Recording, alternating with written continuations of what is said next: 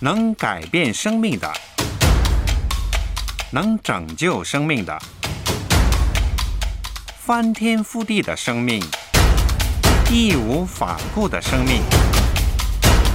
每天用声音讲出生命的故事，源源不绝。So Podcast，华人华语故事的声音。有问有答，有歌有曲，有心有意。玻璃心，回应你的好奇心。回应你的好奇心。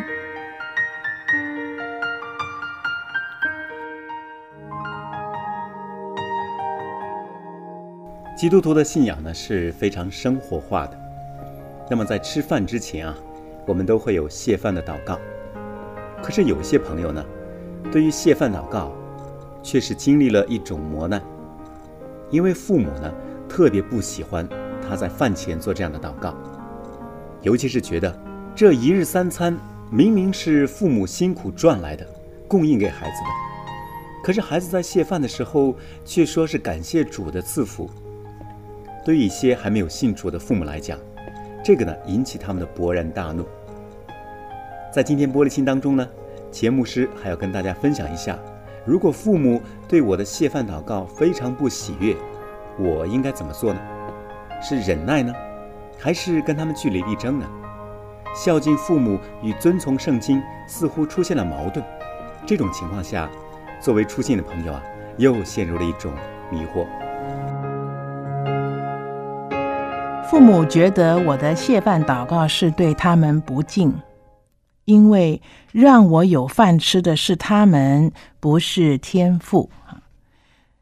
你要明白，在圣经当中，《生命记》的第八章十八节，《生命记》的第八章十八节里面这样说：“你要纪念耶和华你的神。”因为得获财的力量是他给你的，为要坚定他向你列祖起誓所立的约，像今日一样。得获财的力量是神给你的。换句话说，你的父母能够赚钱，能够养家，这得获财的力量也是神给他的。不过，当你的父母会很反感的时候，而你又不得不做谢饭祷告的话，我认为你倒是可以在祷告里面感谢天父赐给你爱你的父母，感谢天父赐给你的父母有健康、有工作的能力，还有工作的机会。换句话说。也让你的父母明白，你感谢天父，也是为了他们而感谢天父。假如这样，人不能够得他们的谅解，我认为你不要刻意的抗争讲理。如果你是刻意的抗争讲理，你的父母特别因为他们没有信的缘故。会反而觉得你不顺服他们，你为了耶稣的缘故而不顺服他们，会让他们更对你的信仰反感。那么这个时候要不要谢饭祷告呢？这个时候你的谢饭祷告只要静默片刻祷告就可以了，而你需要持续的为他们能够信耶稣来祷告，你的态度。会直接影响他们对耶稣的印象。另外一点，我个人从来不会在没有信主的人的面前长篇大论的做谢饭祷告，因为这不是做见证的机会。假如我们把谢饭祷告当成是一个宣扬信仰的机会，恐怕反而是会带来反感。因为不信主的人就等着要吃饭了，会因为我们祷告太久，反而使他们没有办法立刻进食。做一个基督徒，我们在主的里面，主也要我们活在人情当中，通情达理，不要做一个古怪的人。一切我们都需要来到神的面前。假如这一些还会成为你的困扰，我们需要亲近神，从神得智慧，而且也知道我们该如何行，并且能够分辨，知道我们所行的是对的，并且能够分辨别人所给予我们的建议或者一些批评，我们知道如何去应应。我其实很孤独。我其实感觉无助，我其实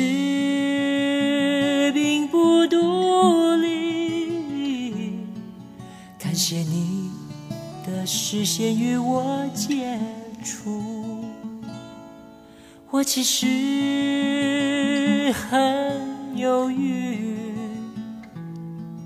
我其实。心里很苦，我其实并不坚强。感谢你，我的手被你握住。我其实很傲慢，我其实无人倾诉。我其实并不勇敢，感谢你给予我的爱护。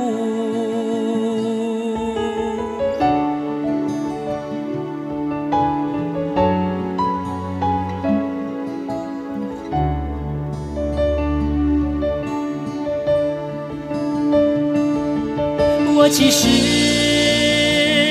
很爱你。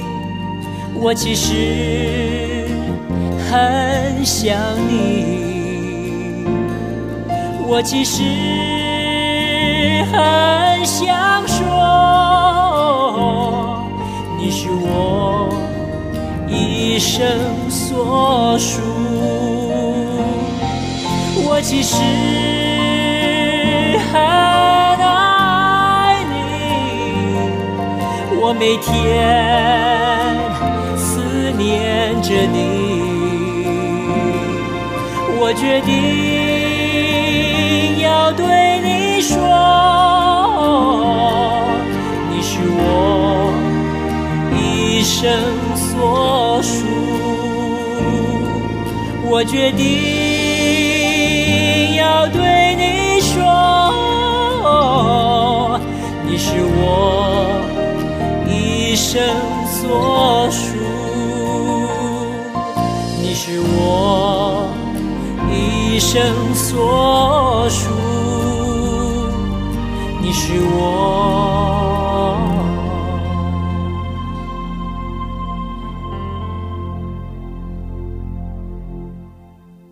一生所属。